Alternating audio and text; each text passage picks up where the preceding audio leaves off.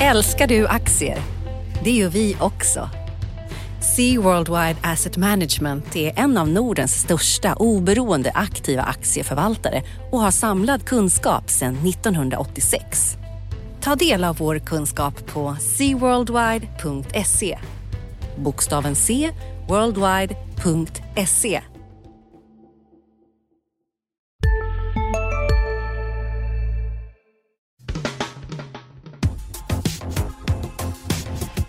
Analyspodden från Dagens Industri. Hej allesammans! Välkomna till Dagens Industris analyspodd. Podden där vi reder ut de viktigaste händelserna på börsen och finansmarknaden under veckan som har gått och kastar ut våra blickar över nästa vecka. Och eh, den här dagen, fredag förmiddag, när jag pratar, då sitter jag själv i studion. Martin Blomgren heter jag och med mig på telefon har jag förhoppningsvis Rickard Bråse. Hej Rickard! Hej! Direkt ifrån Göteborg kan vi ju tillägga. Mm, precis, det är anledningen till att du inte sitter här i mitt knä ja. just den här dagen. Eh, du, ska vi köra igång hårt direkt? Det har som vanligt varit en händelserik vecka. Mycket makro, en hel del börs. Var tycker du vi ska börja? Vi börjar väl i makroändan tycker jag. Börjar den stora världen. Mm. Då kan man väl konstatera att det har varit stora inköpschefsdagen på torsdagen. Och eh, summerar man det så var det väl ingen jättedramatik. Kina var eh, dåligt, precis som det har varit tidigare, men inte sämre. Så att lite hopp för, för optimisterna. Medan det som stack ut tyckte jag var USA där eh, index gick ner till 50,2 och tillväxtlinjen är 50 så att man nosar på en, en, ett läge där man inte växer så mycket längre och speciellt oroande var väl då att eh, delkomponenterna för order och för priser var riktigt låga. Det var 38 för priserna. Och eh, det talar ju för att det är svårt för företagen att höja priserna och det är inget riktigt tryck i konjunkturen kanske. Och det, och det här kommer ju ett läge, jag, jag är lite för bäst för den här nyanmälda arbetslösa som kommer varje torsdag. Mm. Och, och skrev förra veckan om att historiskt har ju det där brukar få stranda, tre månaders snittet för nyanmälda arbetslösa brukar stranda eh, under 300 000 någonting. Så man ska nog fråga sig nu om man har sett det bästa från den här ledande arbetsmarknadsindikatorn. Mm. har man det så kanske det inte blir så där superkul eh, i USA framöver heller. Så att jag är lite skeptisk inför nästa år. Mm, ja, det kommer nya siffror redan nu på eftermiddagen från den här månadssiffran för sysselsättningen i USA kommer ju som vanligt den första fredagen i månaden. Och eh, 14.30 svensk tid brukar det vara och i snitt räknar de analytiker som har eh, räknat mer än vi på det med att det är lite drygt 200 000 eh, amerikaner som har fått jobb den här månaden och att arbetslösheten ska ligga kvar på 5,1 procent. Eh, alltså, och det är bra siffror då men eh, man, det som den viktiga tolkningen blir hur kommer Fed att agera på det här? De, de gjorde inte den här förväntade, av många förväntade höjningen i, i september, första höjningen på, på nio år och då är frågan vad kommer dagens siffror att ge för besked inför nästa möte som är den 28 oktober. Har du gjort någon prognos på arbetslösheten? Nej, nej, nej. Jag, jag är ju egentligen inte så där superintresserad av makro, kan man väl tillägga också. En sån här bolagstönt. Ja, det är jag också, men man får fuska lite på makrosiffrorna om man ska kunna eh, se den stora bilden på börsen.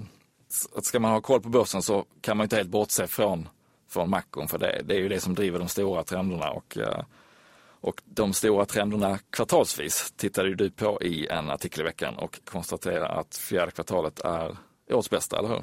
Absolut. Eh, vi går in i årets säsongsmässigt starkaste period. Och kollar man i snitt sedan 1990 så är det upp eh, 6,4 procent här för mig under fjärde kvartalet. Och revanschchanserna i år är ju ännu större för att de år när börsen är ner efter tre kvartal så, eh, så är det, har, det, har det funnits 10 procent att hämta i, i det fjärde kvartalet. Det som ställer till det egentligen är bara 2008 eh, där det fortsatte ner under fjärde kvartalet. Och det var väl det var ju efter liksom Lehman-kraschen och det där. Det känns lite som att det är samma läge nu, tycker jag. Eh, att vi får bestämma oss om detta ska bli ett 2011 i repris eller ett 2008 i repris. Alltså, vi behöver ha någon... Nu har det varit oroligt i liksom ett halvår här. Eh, men, men det behöver komma någon riktig sån här katalysator som kan eh, ställa till det ordentligt. Mm. Glencore skulle nog behöva gå i konkurs mm. för att det ska fortsätta ner därifrån. Så tänker jag i alla fall, annars kommer det finnas nog goda förutsättningar. Jo, men en, jag håller med. Än, än så länge är det väl signaler om inbromsning och, och lite eh, lugnare tider snarare än den stora, stora kraschen. Men, eh, så att det behövs, det behövs ett sånt här moment där, där, alla vänder på klacken och blir riktigt negativa. Det tror jag också. Men det som har hänt den här gången, det, det, det har ju skett som ingen trodde var, var möjligt nästan ännu, att, att VIX-index kunde bjuda på en V-formation istället för börsindex. För så har det ju varit nu liksom i flera, flera år att man har kunnat köpa på dippen och eh, liksom kunnat räkna med säkra pengar i princip. Mm. Det har ju inte inträffat nu. VIXen har ju legat kvar på höga nivåer så att det är ju liksom volatiliteten är ju herren på täppan nu på börsen mm. plötsligt på ett sätt. Och jag tror att det är en lite av en mental spärr som man måste komma över här nu närmsta veckorna. Och jag tror att rapport, liksom, rapporterna kommer nog visa ganska mycket vad, vad, vad som kommer att hända här nu. Mm. Ja, det blir en otroligt viktig rapportperiod. Om man tittar på vad som har hänt inför eh, de kommande rapporterna. Vi är ju precis i början på fjärde kvartalet nu så att bolagen håller på som bäst att räkna ihop tredje kvartalets siffror. Och det har kommit ganska många utländska vinstvarningar. Det var, förra veckan var det Caterpillar som drog ner prognoserna inte bara för eh, det här året utan redan nu för 2016, vilket ju talar för att de inte ser någon snabb återhämtning. Caterpillar är ju eh, världens eh, största maskintillverkare och deras maskiner sitter både i, i andra industrimackapärer och i stora anläggnings och gruvmaskiner. Och sen har vi haft eh, Outokumpu, stålbolag i Finland, Uponor som gör VVS-pryttlar och Glencore som du nämnde, gruv och metallhandlare som, som enligt en del analytiker är riktigt illa ute då, i, och åkte ojo på Londonbörsen. Men jag tror sto den stora frågan är inte om tredje kvartalet var lite sämre än man trodde för att att det har liksom mattats av, att det kommer att kännas, det är ju givet nu, det, det syns ju i, i aktiekurserna. Frågan är vad kan man redan nu läsa inför 2016 och hur kommer det att spela ut i prognoserna? Där, det är där man måste liksom försöka se hur bolagen agerar. Det har väl inte sett, tittar vi på senaste rapportperioden och eh, skala bort valutaeffekten. Det var inte så att det var fantastiska orderböcker redan då. Nej, då... det, och det lär inte se bättre ut nu. Så är det, både i Q1 och Q2 om man tog de cykliska bolagen och plockade bort valutaeffekten så växer de inte. Och när man går in i Q1 någonstans, mitten på Q1 skulle jag, skulle jag tro, om man om dollarn står kvar där den gör nu, då, då kan man ta bort valutaeffekten också och då, då kommer det se riktigt svettigt ut om inte efterfrågan eh, hämtar sig från de här sensommarskakningarna som vi har sett. Så att det, blir, eh, det blir ett eh, vägskäl de kommande veckorna och månaderna tror jag för hur, hur man kommer se på den långsiktiga börstrenden, speciellt då för de cykliska bolagen. Men, men, är du förvånad nu eh, att vi inte har fått se någon ordentlig vinstvarning från något av våra verkstadsbolag? Det kändes för någon vecka sedan så var det liksom all bets off på att Sandvik skulle komma med en sådan. Mm. Men, det, men det har ju inte kommit utan det var ju någonting annat som kom därifrån istället. Ja, det, precis. Det beror på hur man eh, läser in beskedet från eh, Sandvik som kom på torsdag eftermiddag. Då, att, eh, de gör ju nedskrivning på en miljard kronor i sitt eh, gruvområde. Eh, och vill man se det som en vinstvarning så kan man göra det för att det talar för att eh, de här projekten då som de har bokfört inte kommer att eh, komma i hamn som man har tänkt sig. Så att i den bemärkelsen är det ju en vinstvarning på gruvområdet.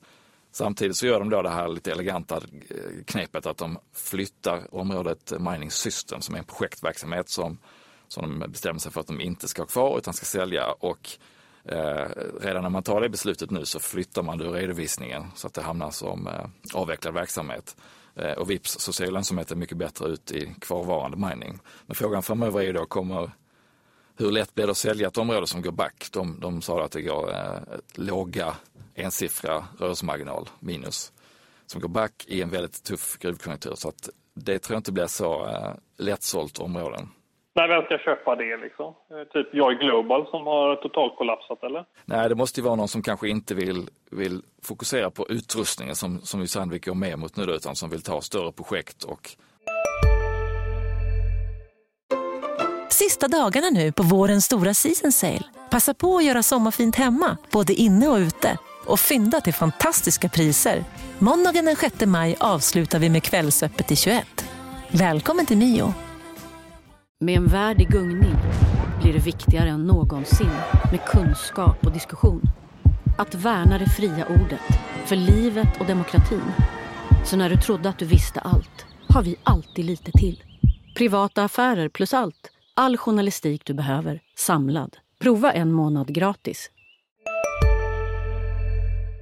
Som kanske ser en, eh, en möjlighet att, att slå ihop och bygga något riktigt starkt som kommer ur, kommer ur när det är bättre konjunktur. Men vem det skulle vara, det, är, det är en fråga som ligger i luften. Men det, det intressantaste med Sandviks besked om man blickar förbi Q3, Q4 och, och, och tittar något år framåt, det är ju att eh, nya ordföranden Johan Molin som tillträdde i våras börjar nu den här omstöpningen som, som eh, där eh, sparkandet av Olof Faxander var första steget och nu kommer det här beskedet att de ska sälja en del av mining vilket är då en månad innan Björn Rosengren som ska ta över som, som vd ens har börjat. Så att det är tydligt att där tempohöjningen i omstöpningen av Sandvik som många har eh, förutsett, den, eh, den kan man ju lugnt säga att den är ett korrekt, en korrekt prognos. Men kommer detta bli en större, är detta liksom bara ett första litet? För nu är detta en del av ett affärsområde. Liksom. Mm. Tror du att det blir en större totalrenovering? Det har ju det var ju länge alla hållit på att prata om SNT. Liksom. Ja. Är det spel nu igen till exempel? Det, det, är ju definitivt så att de kommer titta på det med helt nya ögon och beroende på vad de kommer fram till så kan man nog vara ganska lugn för att de kommer inte att, uh, att vara blyga eller rädda för att göra stora förändringar. Det tror jag inte. Det, det är ju det som är hela mandatet. Det, annars hade de ju inte behövt uh, sätta till en ny vd eller uh, göra de här drastiska förändringarna. Så att det, det kan man vara ganska säker på att det kommer stora förändringar i i Sandvik. Och det är ju ur aktiemarknadens perspektiv då potentialen också att kunna närma sig konkurrenten Atlas Copco i, i lönsamhet och kanske göra sig av med verksamheter som är väldigt kapitalkrävande och, och få ett mer uh, asset light bolag som är uh, Atlas specialitet, och att man inte binder så mycket kapital. Man kan vara eh, uh, generösa med utdelningar och uh, återinvestera pengarna på rätt ställen. Så det var väl den stora, det var väl den närmaste vinstvarning vi har kommit på de stora svenska bolagen om man ska om man ska göra den tolkningen. I annat fall, vilka, vilka bolag är det mest som har varit i, i spel i veckan? Det är Autoliv där vi har skickat eh, Anders Hägerstrand på kapitalmarknadsdag. De, eh, har du hunnit titta någonting på beskeden därifrån? Nej, det har jag inte eh, gjort så särskilt mycket så det får nog eh, Hägerstrand ta itu med när han dyker upp i podden framöver. Här. Ja, precis. Jag har tittat lite med ena ögat och Eh, de kommer med ett mål att omsätta 12 miljarder dollar eh, år 2020, vilket skulle innebära 7% årlig tillväxt. Och ungefär i linje med vad, vad analytikerna redan trodde för de närmaste åren. Eh, så att ingen skräll på det sättet. Samtidigt när vi pratade om att industribolag som inte växer överhuvudtaget så, så har vi ett bolag här som kan växa med 7% per år i en, en slags strukturell tillväxt. Och Eh, speciellt på den aktiva delen av säkerhet. De gör ju krockkuddar och bälten men också då aktiv säkerhet som riktar sig till till exempel självkörande bilar som är ett, eh, ett hajpat område. Så att, eh, spännande läge men kanske inte någon besked som var eh, avvek från vad, vad de flesta hade trott eller väntat sig. Nej. Och så har vi Fingerprint. Vi har över, Fingerprint. Över 300 kronor. Där har du däremot varit inne och ryckt lite i vdn vet jag. Du intervjuade honom för en vecka eller två sedan va? Ja, det var några veckor sedan nu. Eh, sen träffade Jörgen Lanto där. Eh, Vad fick du för känsla för bolaget? Alltså, för det första så, eh, Jörgen Lanto måste man nog nästan eh, säga att det där är en oerhört sympatisk person som, som verkligen älskar det han gör. Många vd brukar ju också säga att de skulle gjort det de, det de gör även om de inte hade tjänat något. I hans fall tror jag det är, är så. Mm. Och med det sagt så, har, så, så, måste man säga om, om Fingerprint att det, hela, hela diskussionen om det bolaget har ju på bara några månader nu totalt förändrats från att liksom det har varit ifrågasatt och folk har eh, påstått liksom att det är mer eller mindre en scam till att lyfta diskussionen till att det handlar om vilket P tal man ska sätta mm. på nästa års miljardvinst. Och det är ju enormt eh, bra naturligtvis. Ja, men det är verkligen ett skifte i synen på, man har gått från att, att se hela bolaget som, som en eh, bubbla eller något, en scam som du säger, till att, till att diskussionen nu handlar om värderingen. Hur ska man värdera de här faktiska jätteintäkterna och eh, förhoppningsvis jättevinsterna de kommer att göra, åtminstone under en, en, eh, en era här på några år. Så att det är verkligen ett skifte i, i synen. Och, det där, och där står väl jag kanske till Fingerprint-ägarnas besvikelse nog skeptikernas sida i värderingsfrågan. För tittar vi på hur liksom stjärnan inom mobil eh, värderas som, som Apple eller eh, halvledarstjärnan Qualcomm så är det låga ensiffriga P-tal som gäller och jag har svårt att fatta varför något annat skulle gälla för, för Fingerprint. Men, men, men, men samtidigt så är det ju... Jag hoppas ju verkligen att, att det här kan bli typ ett nytt Axis och jag tror att han, eh, Jörgen Lantto, har helt rätt inställning och förstår att, han sa ju det i intervjun också, att slår man sig till ro i den här branschen så är man väck inom 18 månader. Mm. Så jag tror att de kommer att vara... De har väldigt... De har stor... Alltså det är extremt mycket ingenjörer som jobbar där, smarta människor. Eh, med rätt ledning så kan de nog liksom kunna hitta helt... Både nya tillämpningar av sin produkt, men de, de kommer nog inte vara främmande längre fram heller för att hitta, ta fram nya, helt nya produkter, tror jag. Så det, det där är ett superspännande företag, men hög risk såklart. Spännande företag och spännande aktier får man väl säga då. De är ju den mest omsatta de flesta dagarna nu på börsen och håller den här trenden i sig så, så är väl sannolikheten ganska stor att de petar ut eh, MTG från OMX30-index vid årsskiftet. Det hade varit roligt. Mm, det hade varit kul. Det händer ju inte så där jätteofta det att man blir petad ur OMX30 senast eller tror jag var 2009 eller 2010 när Eniro rök. Så att, eh, och facit för de som har blivit petade genom historien ur OMX30 är inte så där superbra om man ska vara helt ärlig. Så se upp för MTG. Ja, det var en bra varning. Ehm, men om vi blickar fram, vi pratar lite om rapportperioden och man kan väl säga att den smygstartar nästa vecka även om det inte är de här bolagen som kommer att sätta tonen för, eh, för hela rapportperioden. Så så är det Industrivärden på måndag och eh, där har vi ny vd, Helena Stjernholm. och det händer ju väldigt mycket i nästan alla bolagen i Industrivärdens portfölj. Det är SSAB, det är Sandvik som vi pratar om, det är Volvo där det har eh, pratats om eh, uppdelning och utdelning av anläggningsmaskinerna och det är SCA som, ska, som, eh, som gör en uppdelning i, i sina divisioner så att det finns väldigt mycket i Industrivärdens portfölj. Men frågan är väl hur mycket Helena Stjernholm som har varit vd då bara några veckor kommer att eh, våga säga om riktningen framåt. Troligtvis inte så mycket. Och sen på agendan har vi också Skistar. Det är ett sommarkvartal för dem så det är inget spännande på det sättet. Men det kommer utdelningsbeskedet och det kommer eh, förmodligen som det brukar göra då en uppdatering på hur bokningsläget inför vintern ser ut. Och jag tittade i senaste rapporten, då var det 23 procent högre än, än vid samma tid förra året. Och det är eh, jul och nyårsveckorna som drar, som eh, lockar bokningarna. Men kanske mest spännande skulle jag säga att Kappahl är, som också kommer i, i veckan. Ytterligare ett bolag som har fått en ny vd och eh, det var ju Johan Åberg som fick gå i slutet av juni och de har inte tillsatt någon ny än. Men de var ju missnöjda med försäljningsutvecklingen och att det var lite för mycket re och lite hemtextvarning sa till och med ordföranden. Så att det blir spännande att se om de kan staka ut någon mer långsiktig riktning på, eh, på strategin snarare än att bara skylla på vädret som, eh, som ju de har all rätt att göra den här sommaren för det har varit eh, upp och ner i juli och augusti. Så att det är säkert någonting som kommer att sätta avtryck i, i bruttomarginalerna. Det är väl de stora händelserna i veckan som, som jag ser det. Hur ser det ut från din eh, horisont? Nej, jag jobbar mer ostrukturerat och har inte tittat på nästa vecka. Det är bara att spänna fast hjälmen så åker in. ja, in i det okända. Då eh, ska vi runda av där då och önska lyssnarna tack för att de har eh, stått ut med oss och en trevlig helg. Trevlig helg! Adjö. Adjö. Analyspodden från Dagens Industri. Programmet redigerades av Umami Produktion. Ansvarig utgivare Peter Fellman.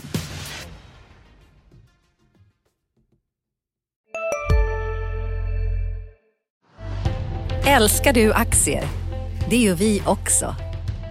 Sea Worldwide Asset Management är en av Nordens största oberoende aktiva aktieförvaltare och har samlad kunskap sedan 1986. Ta del av vår kunskap på seaworldwide.se. Bokstaven C, worldwide.se